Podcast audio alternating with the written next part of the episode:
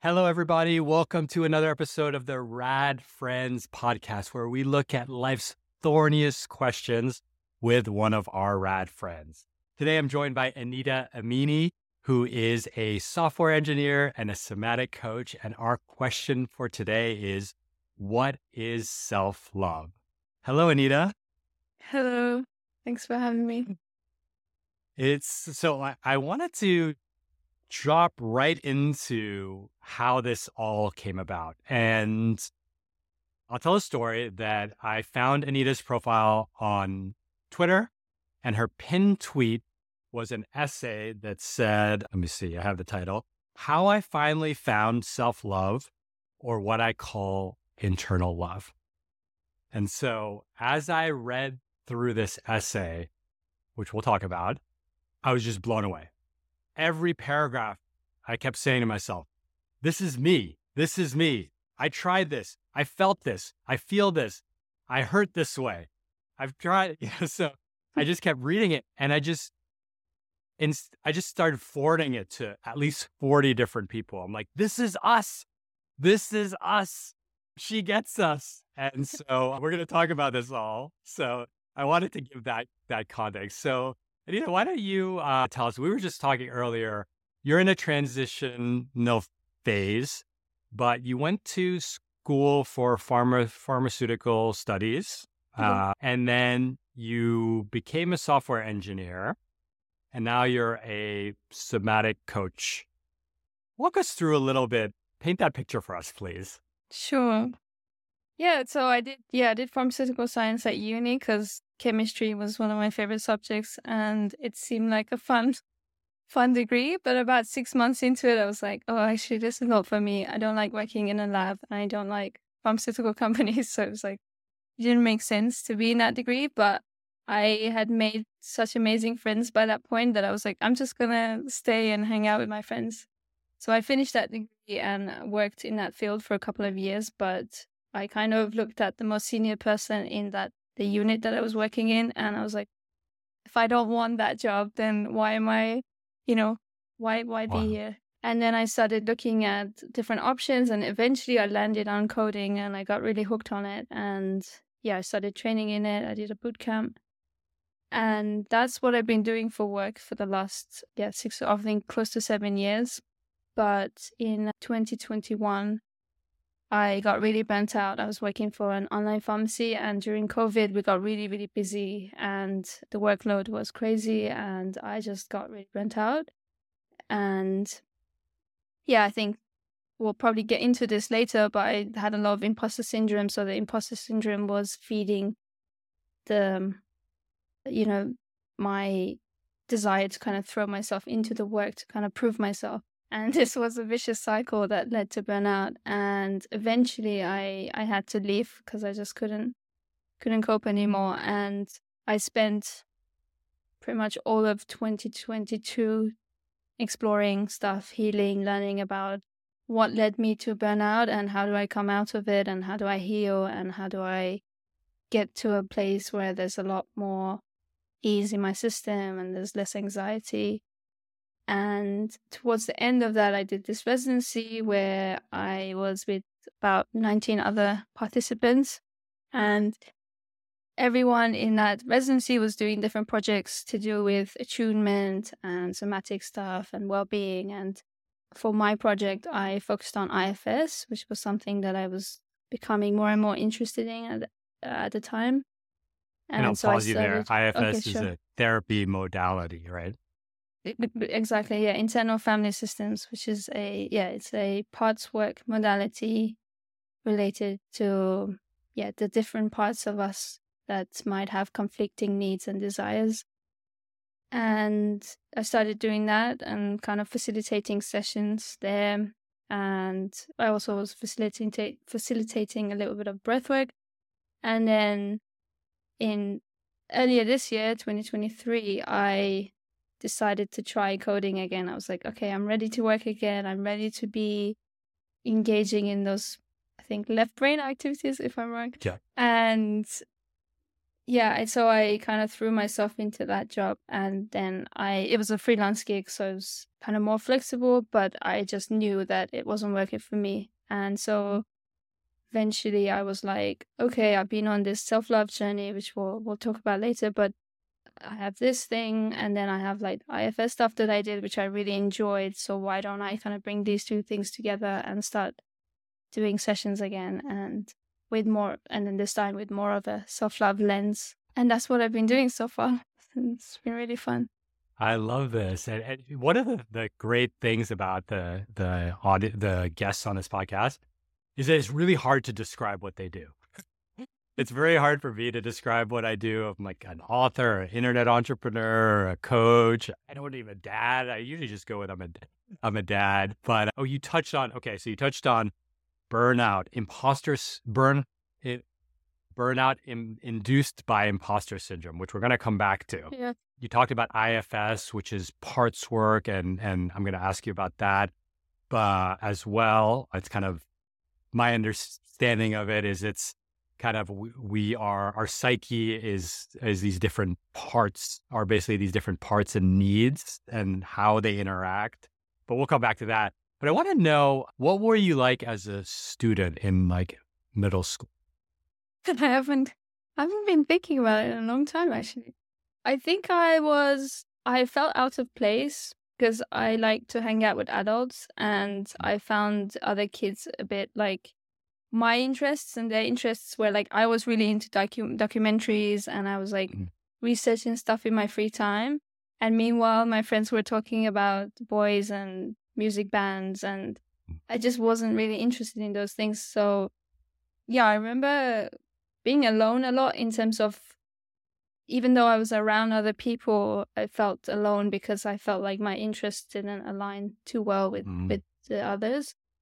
And and I think I also even though I did okay at school, I did struggle because it was really hard for me to study a topic if I wasn't interested in it and yeah, it was it was quite a challenging. And I also, I'm a I'm an immigrant, so coming into secondary school as an immigrant, that was really difficult as well. So yeah, all around, I would think it was, it was quite challenging. And you were you immigrated from where? From Iran when I was ten. Okay, to to London. In, to London. Yeah, England. Yeah. And you've been you've been in London in England since you were ten. I have. Like, yeah. yeah. Got it. Got it. And so that I, I wonder the and so how did what was the culture kind of what how did your parents approach kind of education and achievement kind of you know immigrant family new country you know you're 10 you're you're a formed human you know what was like what was the role of education kind of in in your household as a, a growing up mm. It was really big, I would say. Like in, so I did my primary school in Iran and then I did my secondary school in the UK. And primary schools in Iran are way more difficult than the ones in the UK or the US.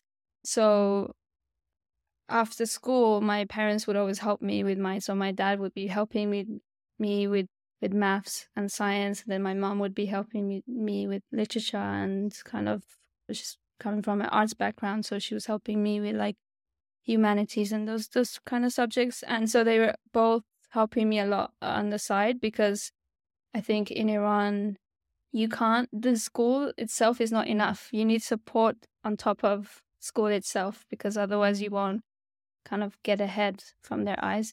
So yeah, there was a lot of like we gotta do extra extra work on the mm-hmm. side so there was that and then there was obviously this expectation to become a doctor which is quite familiar i think to yes. many immigrants so it was like oh so that that transcends asian culture that transcends that crosses the pond yeah which actually it's funny because i just went back recently just a couple weeks ago and i i saw like that actually if you are a doctor you do really well so i kind of saw for the first time why where this obsession comes from because I didn't understand it before because like that it doesn't quite translate to the UK culture because you know there's there's jobs where you could make way more money in the UK yeah. than than being a doctor. So Sadly, Uh. being a doctor in in, the, in London might be like a middle class job compared to is, being a yeah. banker.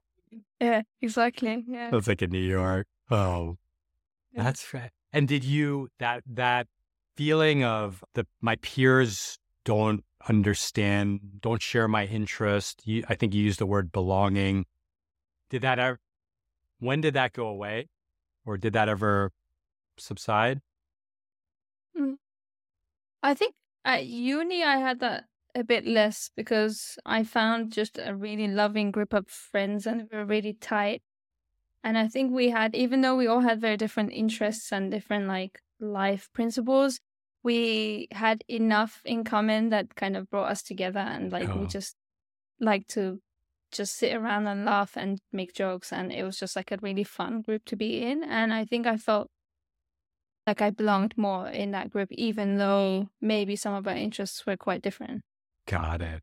Very cool. And so t- let's go back to, I'm sure we'll circle back because I'm curious how a lot of the self love, self acceptance questions come back to being a child, being a, how we grew up, how we were raised. But uh, so you said you, so you made this pivot to software engineering and you said, I'm paraphrasing, burnout, imposter syndrome induced burnout.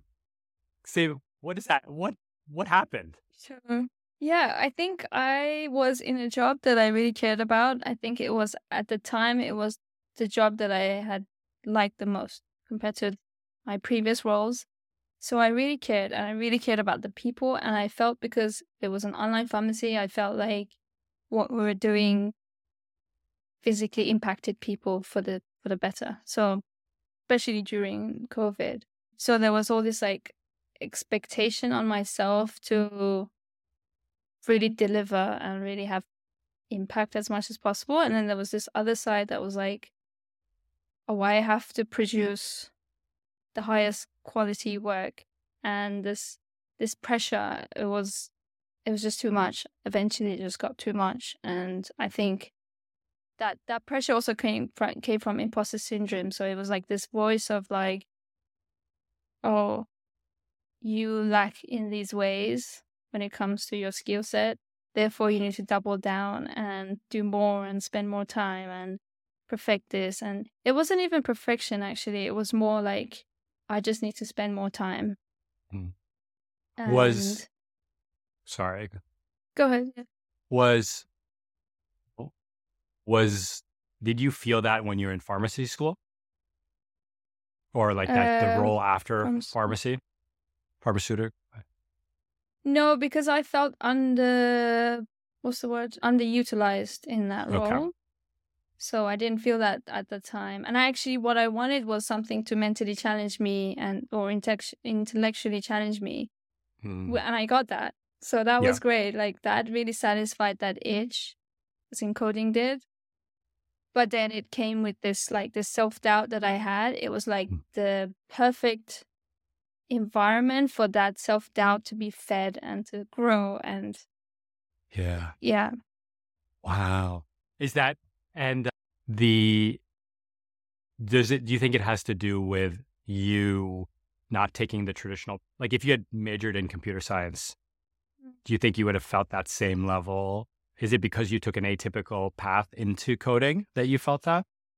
yeah, I think that had a big, big what's the what's the word like a big role in it, for sure. Because I felt like I lacked some of the the foundations and the I don't know, legitimacy, I guess. And at the same time, I had so many interests on the side.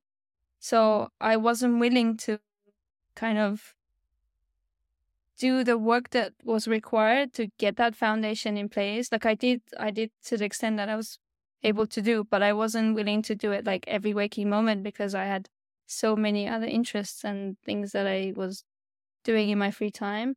So it felt like there was always this this race that I was losing. It was like, oh, I need more time to to kind of Mm. learn these things and to improve. And I think there's also this this pressure is just something that is common in the programming field.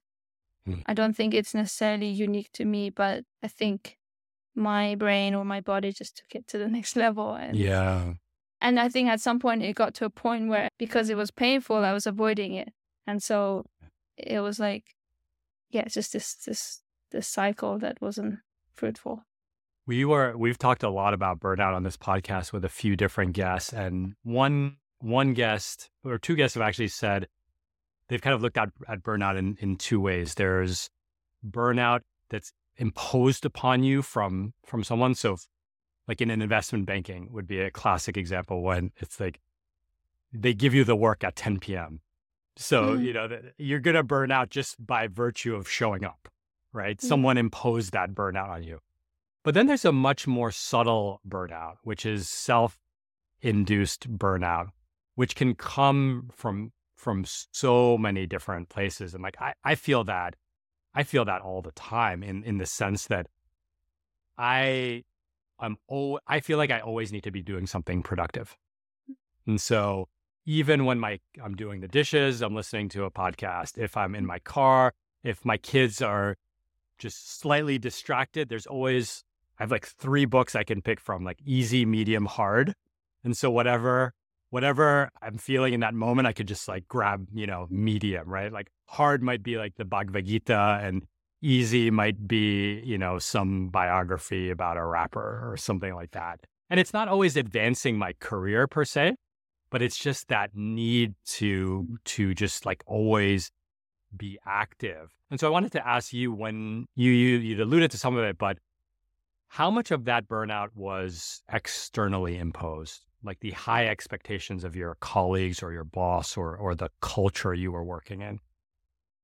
I would say not a lot. There was a little bit of it because there had been redundancies in the company. So there was suddenly less people for the same amount of workload. And because, you know, it was COVID, so we just, there was a lot of demand on our business. But I would say the majority of it was self imposed. It was coming from, mm-hmm.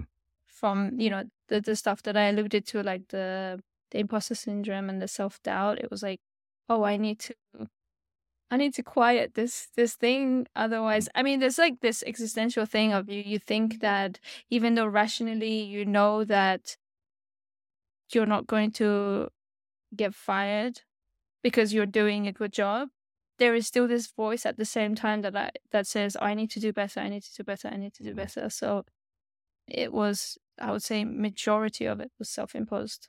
Yeah. Oh God, that voice that I need to do better I need to do better voice. And so take take us to what, you know, at the depths, this this led you to quit. Yeah. At the depths of your burnout, what like what was happening to you physically and emotionally?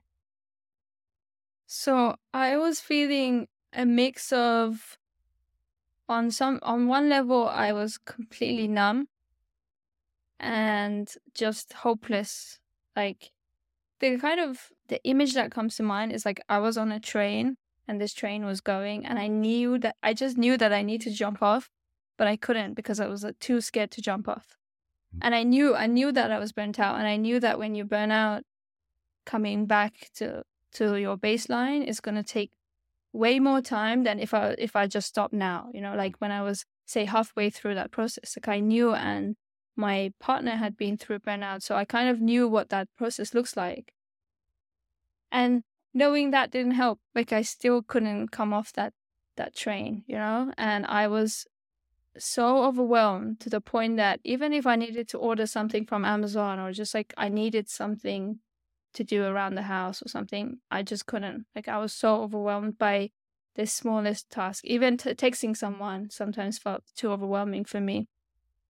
And I just was, I could feel in real time my brain was rewiring because suddenly fear became the dominant emotion, whereas before that wasn't the case. And I could see that things that didn't scare me before, like the idea of even asking for annual leave, which I always did freely, even that started to become scary. And mm. yeah, every everything felt like it came with more pressure, uh, like more risk, or like there was more risk to to every action, and yeah, that my brain was just in this high alert, high threat mm. kind of situation, and and actually I decided to leave, and then my my managers asked me to go on sick leave instead, just to take a break. So I went on sick leave, and then I went on holiday with my family, and I actually had a panic attack during that that trip, and that was one of the moments where I realized, okay, like this is actually gotten out of hand. I need to because I hadn't had that experience before. First, where I, your first panic attack. Yeah, yeah, and that's when, you know, when I was on on that holiday, I was like, oh, okay, maybe I'll go back to work then. Like I've had some time off. But when I had that panic attack, I was like, oh no, this is like way more fundamental than I realized I'm going to take as long as I need. Yeah.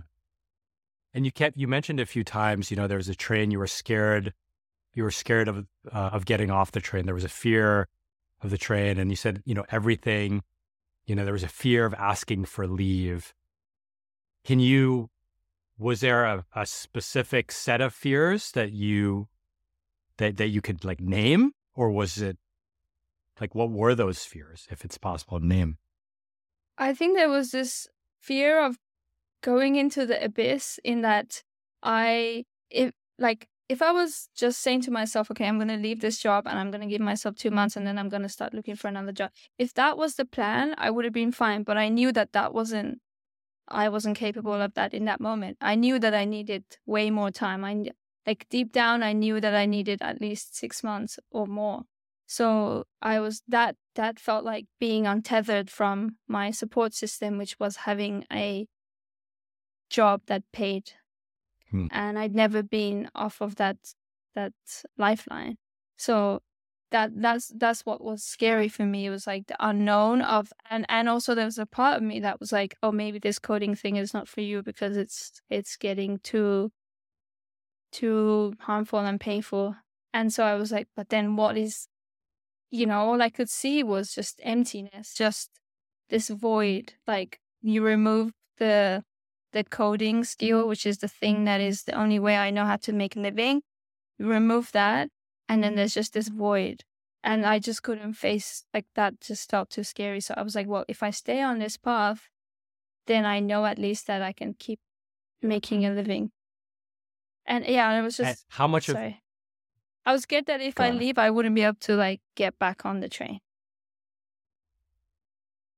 How much of it was was financial? Like, I don't know how I can survive, you know, my daily existence without a job.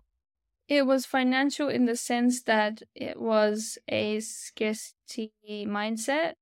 So it was very much financial in terms of like the fear was like not being able to because I think what I realized on that journey as well is that when I when I you know left left my job and was able to like reflect on things, I realized that I used money and making a living as a way to be independent and not have to rely on other people.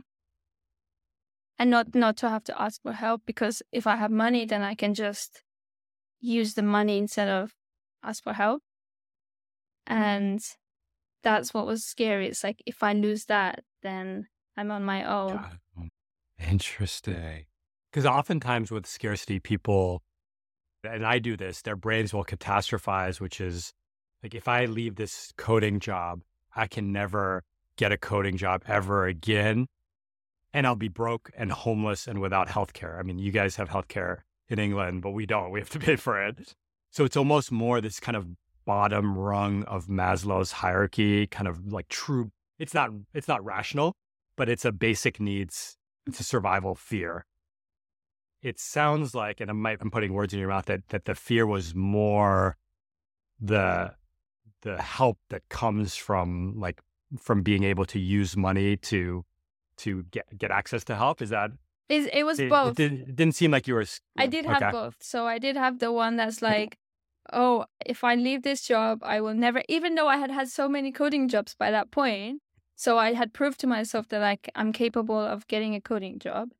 But it felt like oh this time it will be different you know and so i did have i did have this this fe- fear of like I, what if i never get the, a job like this ever again um and that i will lose money and then what's going to happen i will have to go to back to my parents house what if my parents have problems and then none of us like you know like i i hmm. was i was going down that like I don't. It's not a rabbit hole. It's more like I don't know some form Death of spiral. spiral. Yeah. But I also had the thing that was to do with independence and not not wanting to ask for. Yeah. It's a, one of our questions in the podcast. It's going to come out in, in a few weeks. Episode six, I think, is why do I fear? Why do we fear being ordinary? And so it's kind of talks about like that vacuum, that, you know, an identity vacuum. Like I'm a coder. I felt that leaving Wall Street. You know, people ask, what do you do? It was like, you know, I'm a dad. And, and we can, you know, so many stories can infiltrate these identity vacuums. But I, so I want to come back. I want to pivot us into the self love because I feel like it's it sets the stage at least. So you're you're kind of at this physical and emotional rock rock bottom or low, and you decide decide to to quit. And so today's today's question, and for for our listeners, if you we have these group coaching sessions where we do where we talk about these questions. So check out radreads.co slash coaching. So today's question is what is self love? And maybe so you're at this bottom point, like where, what, what role is self love starting to play here? So the the plants of this self love quest, let's say, was seed. Sorry, the seed of this was planted a couple years back. So hmm. during, so I was always interested in like personal transformation and healing and all this kind of work. And in one of those experiences, I realized that I had this kind of altered state of consciousness experience where I was like sitting on the sofa and then I kind mm-hmm. of saw it's like I was sitting on the sofa and then I could see myself standing and looking at me that was sitting on the sofa. And then the one that was standing looking at me didn't like me. And so mm. that was the moment where I realized that that I had parts in me that didn't didn't like me or didn't love me.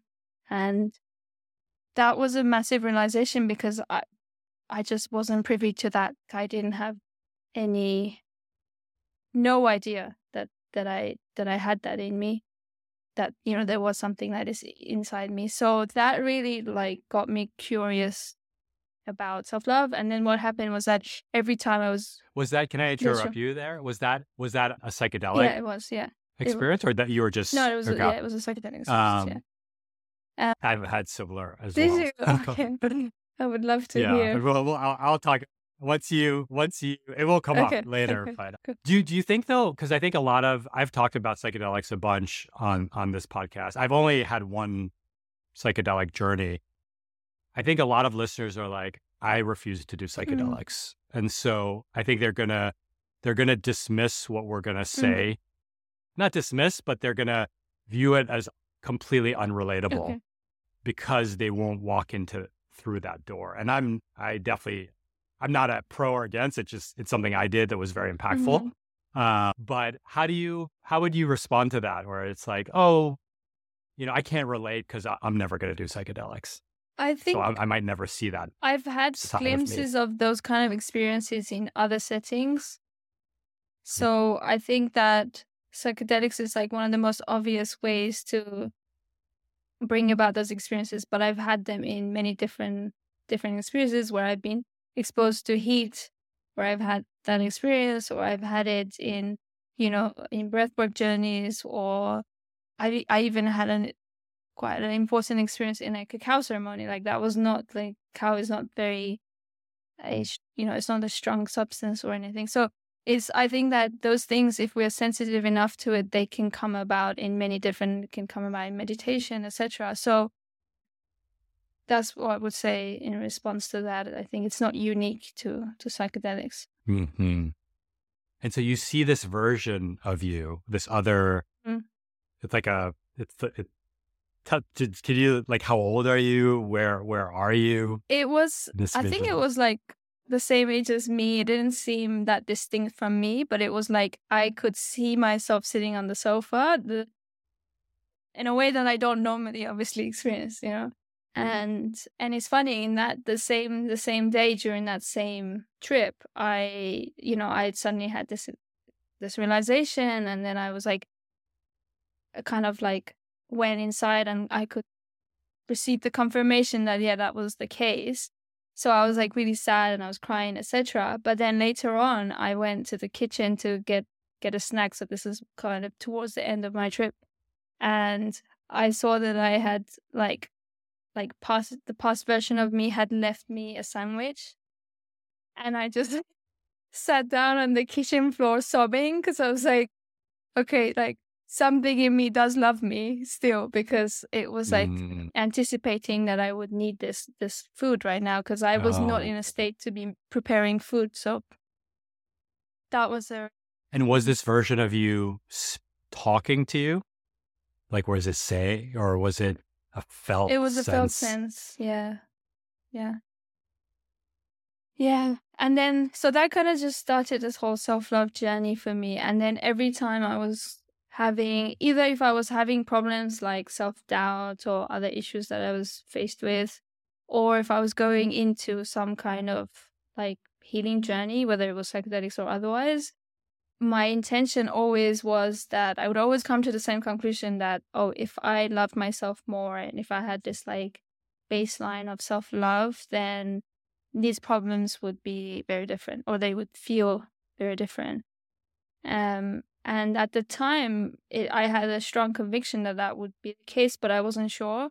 And now being on the other side of that journey, I can kind of, it's confirmed for me that that that that, that yeah that is that is true that that the my baseline now feels very different having gone through that that yeah. three year journey of cultivating self love. Wow. So you have this encounter with, you know, and and Anita 2.0 or or whatever, I guess 1.0. and then you kind of so you're you go back kind of to your everyday life, you're coding, you have the burn, you know, you're experiencing the burnout, the imposter syndrome. What else are you? But I, I can relate to this, and I'll share my part right. after we go through your part. But you can relate. To, but you've the the, the way I, I explain psychedelics is you can't unsee the thing that you yeah. saw, and people are like, "Oh, you're high. You're." It's not like you're drunk or on, M, you know, Molly or all that. It's like it's crystal. It's almost like you're dead sober. Yeah. And and it just you see it and and i just like i mean i have goosebumps now just like you can't unsee it and i think that scares people. I think it's also very beautiful. So you see this thing that presumably i, I hate to put words in people's That's mouths but that you presumably can't unsee. Yeah. and so what but you kind of get back to your life that is kind of stressful. What else is unfurling for you in that self-love journey so then I'm noticing as I'm living life and as I'm kind of doing the coding work, etc., I'm realizing how this like lack of self love manifests on a day to day basis. So I'm mm-hmm. realizing that if something happens at work, suddenly I spiral and get like so much self doubt where I'm just like undermining all of my achievements and just focusing on that that one thing that went wrong or if I'm in a social interaction with someone and something happens, I feel really self conscious afterwards. Or yeah, all of these kind of things. I'm realizing, oh, this is this is related to the self love, and so I do. I start like gravitating more towards things that I was already doing, but I was like doing it more with this intention of like, okay, I'm gonna focus on this self love thing. And I, one of the things I did was Joe Hudson's masterclass, um, mm-hmm. the Art of Accomplishment. So I did that, and that a lot of what I focused on during that is an eight weeks, eight week course. It was quite intense, and a lot of what I focused on was the, the self doubt, and and actually that co- course basically kind of got rid of my internal negative monologue, like internal sorry, a negative yeah. inner voice which I felt was like huge in terms of like the before and after was quite quite big. Mm-hmm. And and yeah, I went through lots of different experiences like this. Oh, I want I, will pause you on the Joe Hudson sure. course. So I had the privilege of meeting Joe. Joe's a very hard person to describe. He's this spiritual seeker, but he's a VC. Uh, he's also a VC, a philanthropist. He's hilarious he has this way. I just met him for the once for a weekend, and he has this way of just he like looks at you and he just kind of sees what you're thinking. Just it, it was it was mind blowing. I feel very Joe. If you're listening to this, I feel very honored to have been in in, in your presence. But I'm going to read. So here I'm. This is the the one sentence that really drew me to to to really dig into your story, which led us to here. And I'm just going to read it. I have my phone. He said, "So I took this course. It's an online course that anyone can take. I haven't taken it yet, but it's on my list. Much of what Joe taught us rested on the premise that almost all of us grow up with a false notion that we are not inherently, quote unquote, good. This problematic belief then prevents us from loving ourselves because, well, why would we be why would we be worthy of love if we're bad? And so I just want to well, pause that is like most of us grow up with the false notion that we are not inherently good. Say more. Yeah, I mean that. Yeah, this this premise is it comes from Joe Hudson, so I can't take any credit for for this, but it really resonated with me because it it kind of I think when I heard that and when I experienced it in the course, it clicked onto this realization I had prior to this when when mm. I realized I didn't like myself because I was like, oh, that's kind of I got a glimpse into that like on a on a mm. vivid level. I don't know, it was quite vivid for me, right? And and actually it's funny when and maybe i'm jumping jumping over some some details here but the kind of this three year journey the way it ended in some maybe ended is the wrong word because i feel like it's a lifelong journey but in a way that it got to some conclusion let's say with regards to what my goal was with, the, with regards to the journey so what happened was like again i was in another psychedelic experience. And then this time, after coming through, coming out of all these journeys of trying to love myself and trying different different techniques, I discovered something deep. It just felt like the deepest part of me, and it wasn't even a part. It was just like something, and it was like this thing did not give a damn about what I did or what I do it just loved me no matter what. And that was that was kind of going back to the uh, this belief that we're not inherently good. It was like this part was kind of telling me that I don't actually care about what you do. You're good anyways. And there was mm-hmm. almost this moment of like, oh, I don't even need to have shame about my actions because not to say that I don't need to take responsibility for my actions, but I don't need to be personally ashamed hmm. because I'm good regardless. Yeah. Oh, that's like so moving and it's it's so beautiful and I I know that so many listeners will it's almost I've gotten a glimpse of that but it almost feels unfathomable to to get to that state like unimaginable for for folks that are kind of wired like you and i are, are wired we're wired but i'll give you we'll, we'll circle back so I'll, I'll share with you similar so for me it's been it's been less imposter syndrome and more just needing to prove to others that i am X. I'm talented, I'm smart, I'm special, I'm wealthy, like just like pick whatever marker, be it explicit or implicit. So like people always show like, okay, has a new hobby. And then, you know, two years later, he's going to be so good at it because he just obsess, he becomes obsessive about it. And what they don't, what it's true, it's like, oh, like I decided to like learn how to surf and like I'm a really good surfer now 4 years later. But what they don't see is how much pressure hmm. I put on myself. And I'm like like I'm thinking about I'm studying, I'm like and I'll never be a like I will never be a, a professional. I will never be anything in anything to anything to anyone in surfing because I started when I was 41 years old, for 38 years old. But there is this, like when people say, like, wow, you're a really good surfer, it just like, it makes me momentary. It's like a drug. Mm. It's like mm. a sip of alcohol. And so one of my coaches, you might you might have crossed paths with him, Andrew Taggart.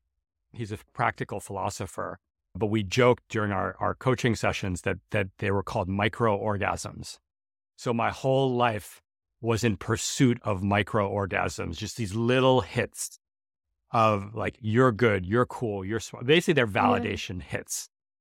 And when I couldn't get the validation hit, then I would turn to alcohol or, you know, food or whatever, or exercise. But it was just like, I was addicted to getting those hits of validation.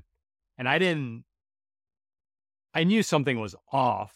That led to my, I never felt, I never personally had like, like I'm burnt out, or maybe I did in the sense like I left Wall Street, but it's almost like burnout was in, first off, I'm, I'm, a, I'm older than the burnout. You know, I mm-hmm. like, like, I, like, I'm from like now I'm sound like an old fucking man, but yeah, I'm from the generation where burnout was like a badge of honor, right? And so people would brag about taking red eyes. They would brag about how little they slept. Like that was in the culture. You know, no one cared about sleep. You know, profession in like you know professional industries. So to some extent, burnout. I, you know, I didn't even have the language for it because it wasn't part of the zeitgeist and then and then even and then I reached a point. It's like, oh, even if I did, I probably would have found a way to self justify it to myself. Oh, you're not burned out. You just need to try harder. You just need to do this. So that's been that will give you a frame of like, for example, when I worked on Wall Street, I didn't let myself read fiction, and I love fiction. Yeah. I was like, why would I? It's probably a little bit like your coding. You're like, you could always be improving. Like, why would I waste time reading fiction when I can read a textbook about stochastic calculus and be like way better at finance and make more money and get all these accolades? And I think more than the money, people would be like, can you believe he read a like the textbook on stochastic calculus when everyone else is like watching MTV Real World or something? And and it made me it, it brought me a sense of self. It made me proud. It brought me val- validation. But it was also like alcohol. It was so fleeting and you needed more and more and more of it to just to maintain your base level of feeling I, I would say self-worth but very much self-love. I think they're they're almost interchangeable. And so that's been and so i personally went through a lot of what i would call talk therapy. It was mostly like different modalities of coaching but i just talked my way through it for the past 10 years. Hours a week, for all different spiritual, technical, businessy, you know, conscious businessy, you know, leadership, just from every angle we talked about this. And it kind of, I'm like, oh, okay, now I start to see these patterns. But I was with our mutual friend, Johnny, and he said something like, at some point, at some level, you reach a point where talking no longer serves you. Like I could keep talking about this. I, I fucking started a podcast to talk about it. I could talk about this till I'm blue in the face, but it's it's not changing that core wound. Right. And so people that's when a lot of my peers were said look into somatic and we'll talk about somatic because I didn't even know what that word meant until four months ago. But I'll bring this back to the psychedelic journey, which is the only one I've had kind of organized with a therapist to guru, however you want to facilitator, professional facilitator. And so in this thing, in this journey, I'm laying down. It was a joint one with my wife. So I'm laying in in the in bed, and there's two therapists, like one for her and one for me. And I have an eye mask on. It's the middle of the day on a Friday. Our kids are being watched by my in-laws. Like we like flew out our kids to do this. And I'm just I'm getting all these over the course, you'll people will hear the whole journey, but this one specific part. So I'm just laying there and I'm just kind of chilling. It, by the way, in my journey, I met this other version of myself. Oh, wow. So kind of like like you. So I met another version of myself, but this version was it's almost like a like a pure, like not subject to envy, not caring about what other people think. Just kind of like imagine if you could just like completely be free. Free, I guess, is the right. So there was free K and there was normal K. And the two of us were just having a conversation. He's like, Why do you get so upset when this happens? And and I would answer. So it was just this conversation in my head. I wasn't even speaking it. So free, pure K, and then everyday K. And then at one point, I just start. I I'm I'm laying down, and I just start repeating to myself over and over and over again. I just want to be a good boy. I just want to be a good boy. I just want to be a good boy. And it was like my heart was racing. It wasn't scary. It was just very intense. And and this was actually physically intense. I was like sweating and my heart was racing and and I wasn't even I in my in my mind I was actually saying I want to be a good boy. I want to be a good boy, but I actually wasn't. I asked that they're like, was I talking? They're like, no, you weren't you weren't saying a thing. And so I'm just saying I just want to be a good boy. And then pure pure K turns to this other, you know, everyday K and says, K, you don't have to be good. You are good. And just like this, like, I was just overwhelmed by like emotions. Like, so it's a little bit like the sand. I don't know what part is like this, like someone left you the sandwich, but I was just like, I was just so just floored by that because the, the, the next thought that went to, that came from normal K was what if everything, every action I've ever taken in my life was to prove to others that I was good? And what would it look like if I no longer had to do that? Like that, all in that moment, I'm going to have like insane goosebumps from, from all this, but that's, and it started to fade a little bit. But now, you know, when I don't know what today we had a coaching call and we sent the wrong dial in. We fucked up the dial ins. And so one person was a little bit upset because it's pretty expensive and it's unclear whose fault it was. Immediately, I'm like, okay, you're a bad person. Like you're trying to rip off this person. You're not, you know, this person's going to go off to their corner and think about how bad, you know, how dishonest you were and how you tried to steal their money or cut corners or what that. And so now I can come back and I know what's ha- what's at play. You know, I know that it is this threat to my goodness, and and I can kind of say to myself like, it was just a mistake.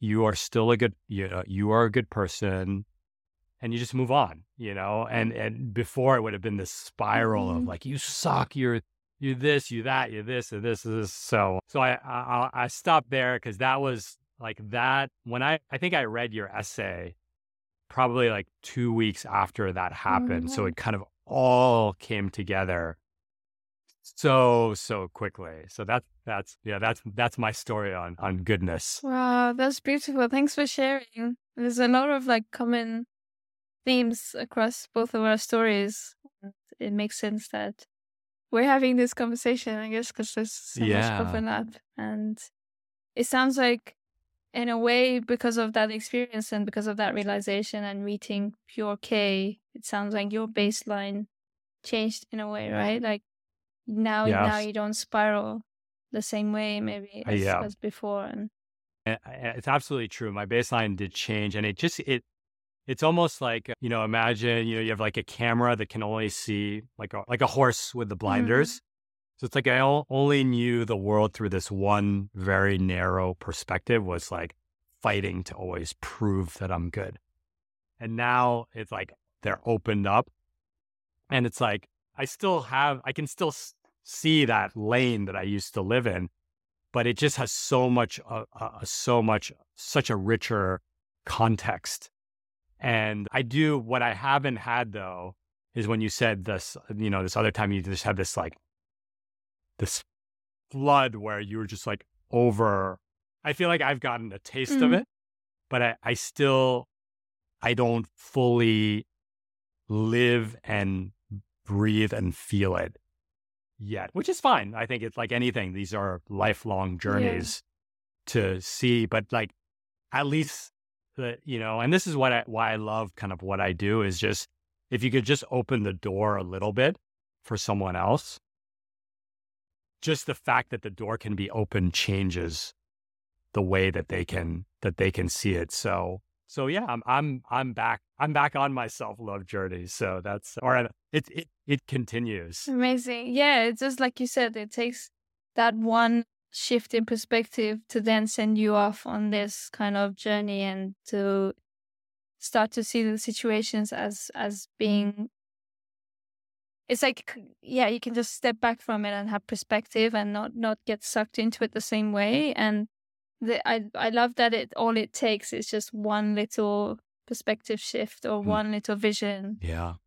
Because yeah, it's very transformational. And I think for, for for me, like maybe three years ago, if I had heard this conversation and the stuff that we're saying, I would have think that it's completely unreachable and just unfathomable. Mm-hmm. But yeah, I just want to say that it's like way more reachable than like if someone is listening and they're like, oh, whatever, like I don't, I can't quite get what, yeah what this is about. And I think, yeah, I would say it's just it's way more accessible and reachable.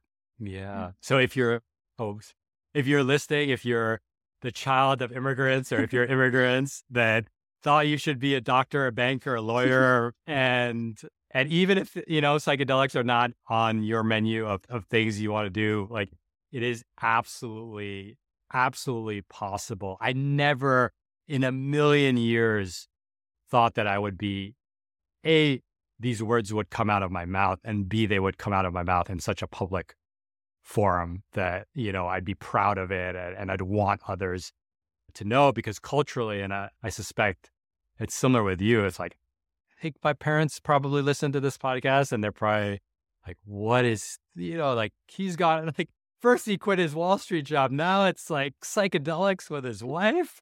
Like, what the fuck is wrong with this kid? yeah, I think uh, that's that's the thing is that like I think our I don't know if achievements is the right word, but these kind of mm-hmm. discoveries are illegible to our parents, and I think mm. that that creates a little bit of a disconnect. But I think ultimately, I think uh, most parents want their children to be happy, and this is kind of heading more towards happiness yeah. than than anything else. So, absolutely. Can you tell me? So, going back to Joe's workshop, so that was where he said most people suffer from this belief that they're not inherently good. Like, what happened? You know, there's a room of what 20, 50 people on this is all on yeah. Zoom like what what happened like what happened to you after kind of that statement was made yeah i think something definitely clicked for me because i was like i'm always looking for like principles and kind of mental models and things that will kind of put things into perspective or make things make sense and this is this was one of those moments where i was like oh, this suddenly everything just fell into place when I heard that. But then hearing it was one thing, and then actually like doing the work to practice it, you know, to actually internalize it and make it be part of the, the body and the system. That was like another, a whole other thing because, you know, we, they put you into smaller groups of like five, six people, and then they also put you in a partnered, like a group of two people. So for eight weeks, you're meeting with these people and going through these exercises. So like an exercise would be like I'm trying to remember. I think I did gave an example in the post. Uh, yeah, it's if I if I didn't have to improve or something, I'd rather improve my ex than love myself as I am. Yeah, and, and then, to repeat. And then you're just encouraged. So you will have a partner like like we are we are now, for example. Like we would set a timer for seven minutes, and then I would be keep saying I would you know I, I would keep saying that with a different prompt each time or with a different value for x each time and then you as you do for that you get closer and closer to the truth wow. and then there's this like realization and then you're like oh okay so i do these things in order to improve because ultimately i want to be loved but i think that to be loved in order to be loved, I need to improve. And like that mm. just sinks in. And you're being witnessed while you're going through that. and then you go on to the next exercise, and then you're doing this for eight weeks. So Wow. you're bound to come out as a different person by the end of it. So you so I would just say to you for four minutes, I'd rather improve my surfing than to love myself how I am. I'd rather lift more weights than to love myself how I am. I'd rather make more money as an entrepreneur than to love myself how I Yeah. am. Is that- is yeah, that with more with more pauses, I would say, but yeah, so that it like with more lands. poses. Yeah, You so you have to like actually like feel it in yeah, your body. and you right? wait for it to emerge from your body rather than your thinking brain. Oh, oh, Yeah. got it. So got it. one of the first exercises they gave us, which I think helped, it was one of the things that helped me to become more embodied, which was we had to introduce ourselves to the group, like the smaller group, from our head, and then from our heart, and then from our gut. Mm, And when we did that, I I was amazed because I introduced myself from the head, and it's like what I've heard Mhm. before. It's like, oh, I do this for work, etc. And then I spoke from the heart, and I was like, whoa, who's talking? Like, where did this come from? And then I spoke from the gut, and then again something else came. You know, it was like I like to walk on the grass barefoot, and I was like, since when? You know, it was wow, a, that was the gut. that was the gut. Yeah, Do you remember the heart? I don't know because it was three years ago. Yeah. That that's fascinating. And so how do you to to our listeners, you know, you said you turbocharge this and you mentioned breath work, you mentioned internal family systems, you mentioned Tara Brach and Rain. I've seen you allude to Kristin Neff's work. If you had to distill down kind of the the the newbies, the noobs guide to self-love, like a little mini journey or curriculum, what would that like what, what are some of like the, the what are some of the core things that that that you know modalities that that consists hmm. of and like what are actual ways that people could go and and try them on on their own or hire hire people Yeah. So, yeah, I've been thinking about this and I've been kind of thinking about this question of like, okay, how do I take my journey and help someone get there in less time? And so I kind of like came up with like this framework or this like pyramid where I broke down kind of everything I did fell into these three categories. And one at the base of the pyramid is, I call it like safety in the body or nervous system Hmm. regulation, which is basically okay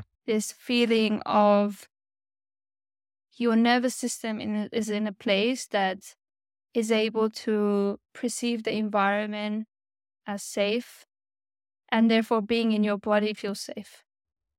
Because when we're in a frozen state or in a fight or flight state the body wants to escape or sorry the mind wants to escape from the body because the body is just too Mm, much like feelings of discomfort in the body.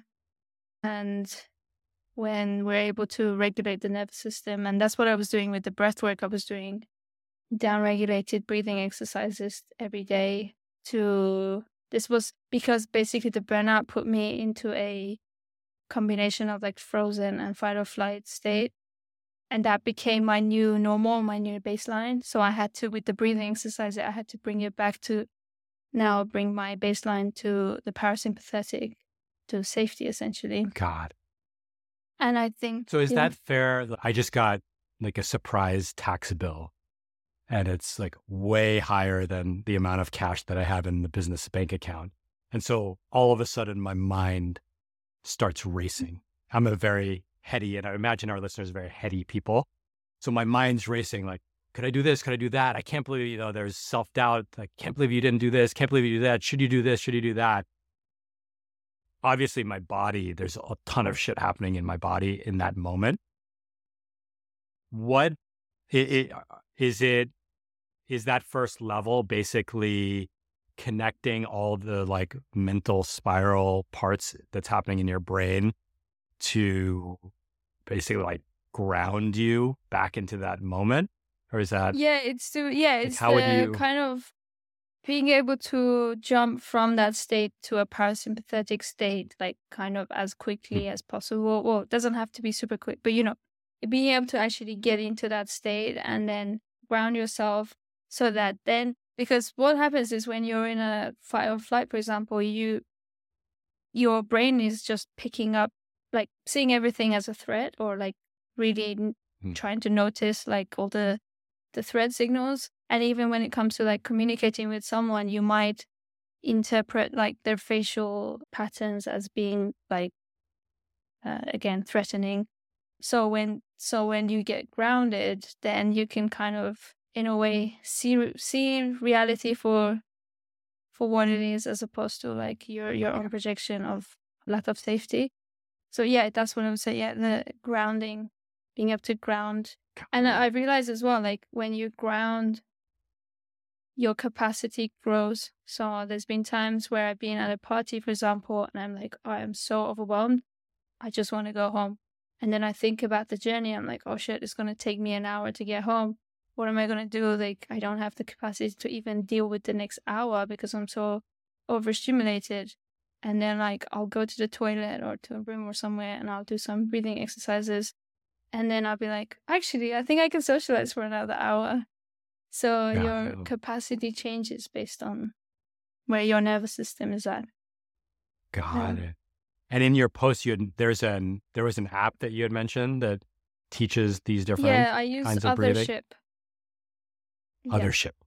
cool. So is that a good place? I mean, I I know some basic breathing. I think you might know Connie mm-hmm. uh, Biel Bialski. Yeah. I, I, might butcher her last name, but I worked with her for breath work cool. back in the day. So I have some some tools on breath work, but I'm a little I'm a little dusty, and I definitely need the down regulation breath work. So okay, so that's the bottom that's the first pyramid of DIY self love. What's what would the yeah the next the one second... is feeling your emotions. So this was something that I I had this kind of advice being thrown around a lot before, and I was like, sometimes I say I would be in a bad situation. Be like, okay, I'm gonna feel my emotions, and then I would sit there, and then immediately my brain would distract itself and then I would realize, and then I would come back and I'd be like, okay, I'm gonna feel my emotions, and then it would, and then this cycle would just repeat. Or I would grab my phone and then I would put my phone far away and sit back again, and I just couldn't do it. And then what what happened was after my after leaving my job, I so I'd been doing the breathing exercises every day, so I'd been working on my nervous system, and then I'd also started IFS therapy and about six months into this process, one day I was talking to my partner, and then suddenly I realized so I hadn't gone to therapy for the last like couple of weeks. And I suddenly realized, oh my God, I've been regulating my own emotions without my therapist's help or my partner's help. And that was huge. And then I realized, and then I started doing it consciously. And and I could do it suddenly, whereas before I couldn't. And I think the reason I couldn't before is combination of the safety in the body thing that I mentioned, the nervous system regulation, and the other thing was the IFS therapy helped me essentially feel a lot of this unfelt emotions. Like I had this backlog from childhood, from you know all the years that I've lived, I had lived. It's like I had this emotional debt that I needed to pay off before I could deal with the emotions in the present moment. So when I when I did that, then I was able to in the moment be able to feel my emotions. And that for me was like the most transformational skill. Because yeah, I could essentially ride it's a bit I guess surfing is a good example. It's like it's like riding a mm-hmm. wave and you know, you ride this emotion, let's say there's sadness, and you ride it for a few seconds, maybe 30 seconds, and then the wave breaks. And then you have another emotion, maybe you have confusion, and then you ride it, and then it breaks. And then you ride the next one. And eventually you get to just a feeling of calm and peace. It's it's so beautiful to hear you describe that. As I'm hearing you talk, I'm realizing that I'm like you three years ago where I don't, I think I intellectually get what you're saying, but I don't think I actually have ever experienced it. And as you were talking, I was like, I don't even know what emotions I've had. And, you know, like I, it's almost like I've put emotions in this own cat. It's like in a box, right? And I think especially emotions that would be perceived as, you know, negative emotions like anger or frustration. And, and I'm just like, I think what happens is when those come up, there's a little voice that says, stop feeling that, don't feel that, don't feel that, not good for you to feel that. And then I like, I distract myself somehow, like, you know, with my phone or with like thinking about something else, like forcing myself. So it's, it's uh, it's crazy because it, it's it's a, yeah. I just I hear you. I'm like I don't know. I don't think I know how to feel. Like that, that's kind of what I'm. That's what I'm hearing as you're talking. And if I'm feeling that, I know many of our listeners are are like, thank you for you know like you're saying what we. I don't know. Do you ever get that? I'm I'm sure you deal with like cerebral, heady people.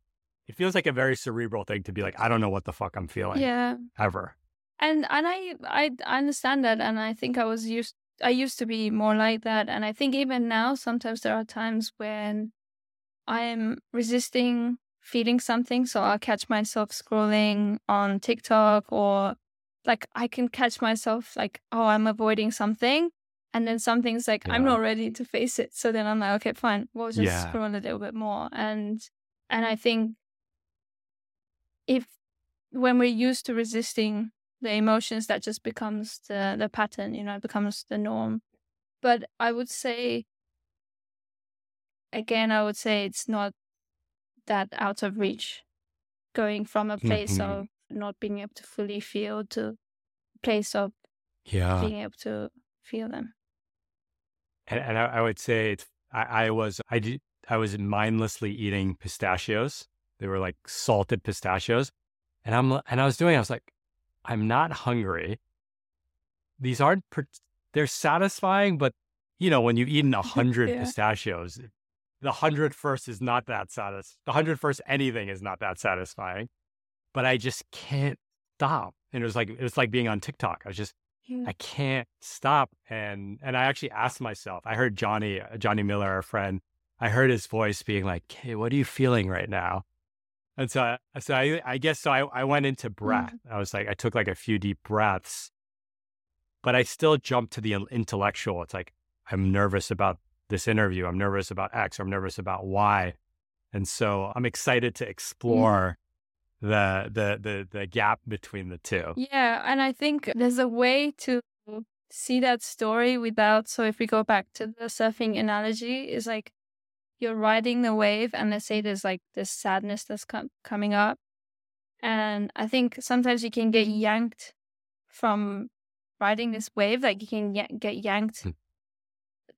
to to be able to like engage with the story but that keeps the emotion. And i think there's a way to look up and see the story while you're riding it without getting yanked. But i think it takes mm-hmm. takes some practice to kind of yeah. No that's that's super helpful.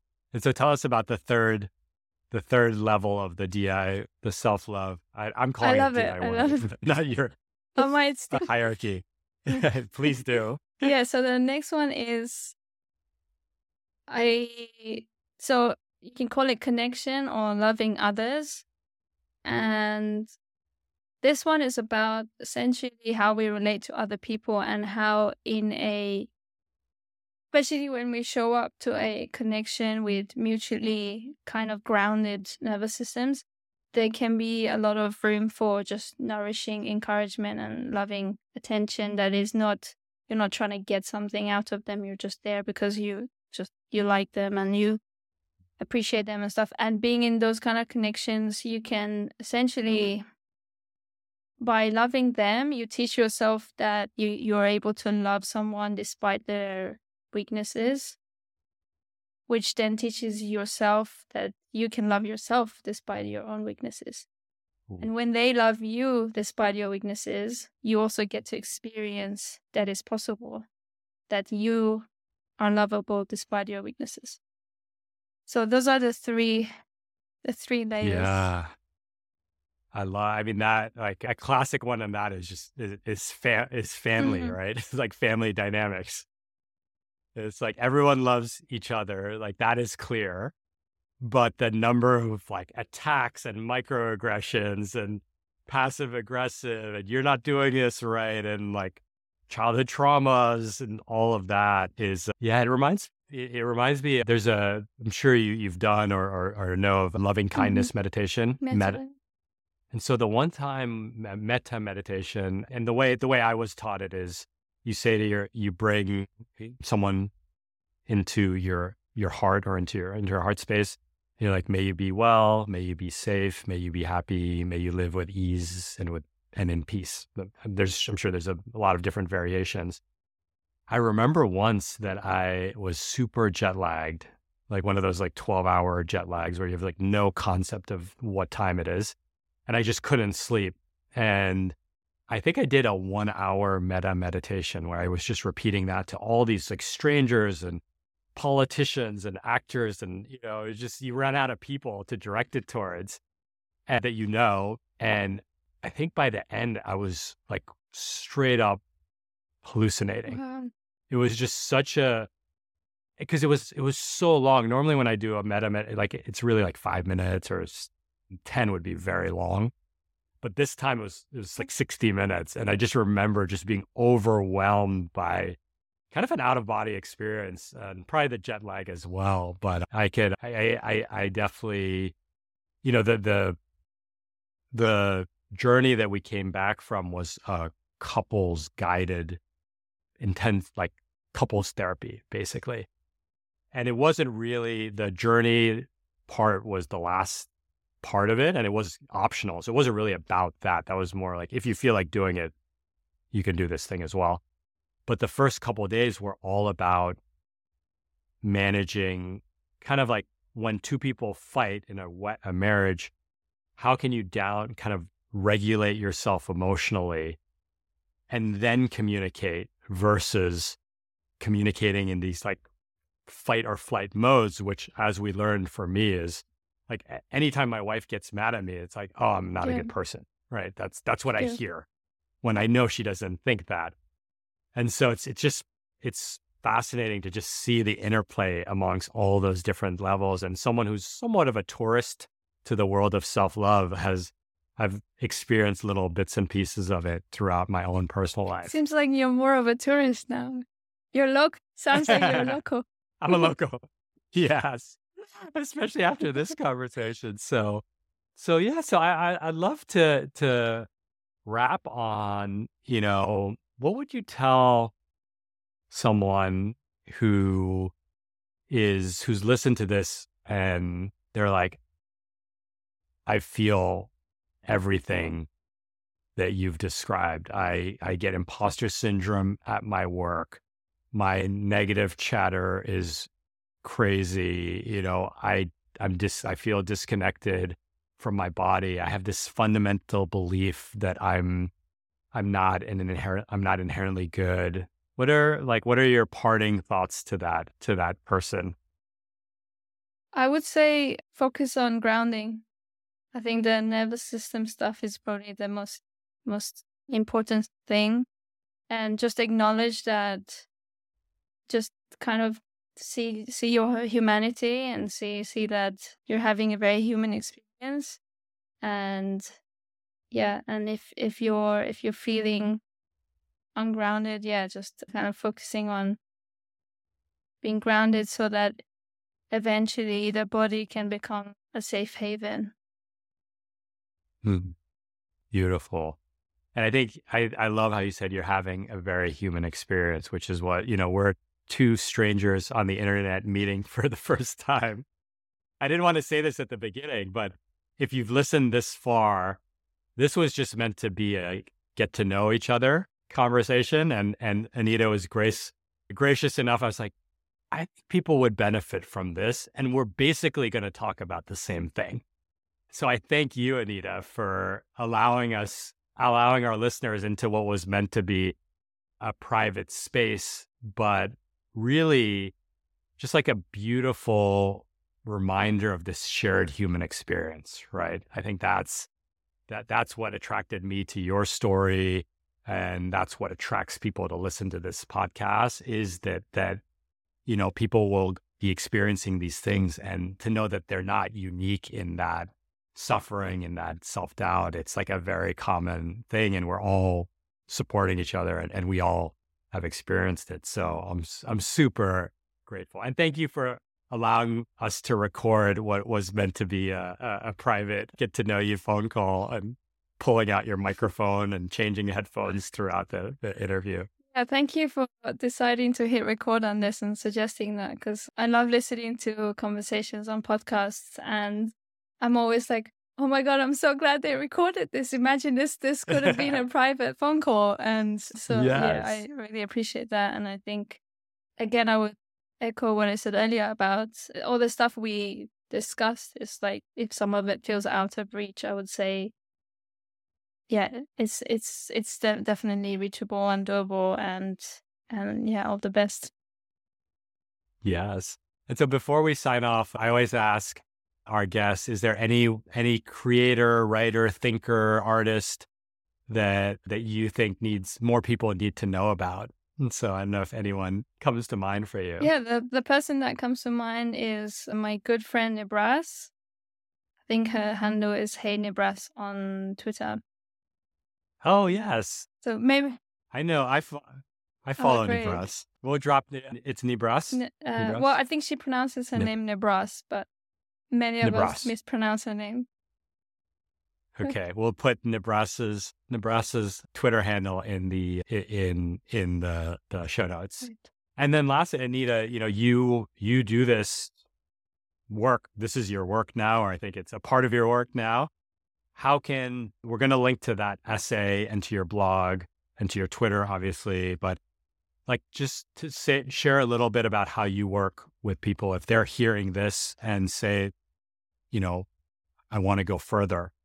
Yeah, so I do a 90 minute somatic coaching session where essentially I ask the person to to be laying down for the entirety of the session. So we'll we'll start off with a, a nervous system exercise in the form of breathing. So we'll do a down-regulated breathing exercise to really calm the body and ground out the, the system.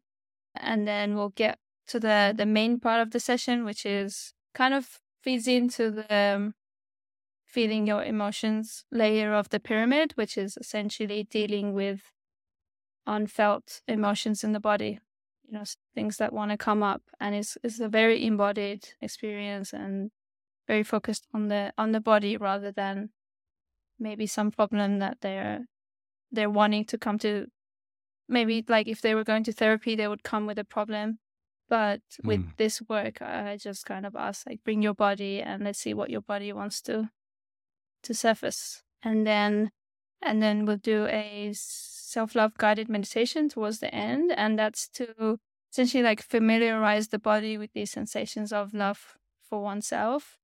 And then we round it out with another nervous system exercise that I learned from Joe, which is a shaking off. So if there was any freezing in the system during the session, the shaking off helps bring brings the person out out of that. And it's just a really nice way to round out the the, the session. Beautiful. And that people can learn about that on your website. Uh, uh, it's info distillery. Yeah. And info distillery. Dot, yeah. And we'll put the link. Forward slash coaching. Beautiful. Well, thank you again, Anita. This was an absolute treat, and I can't wait for people to listen to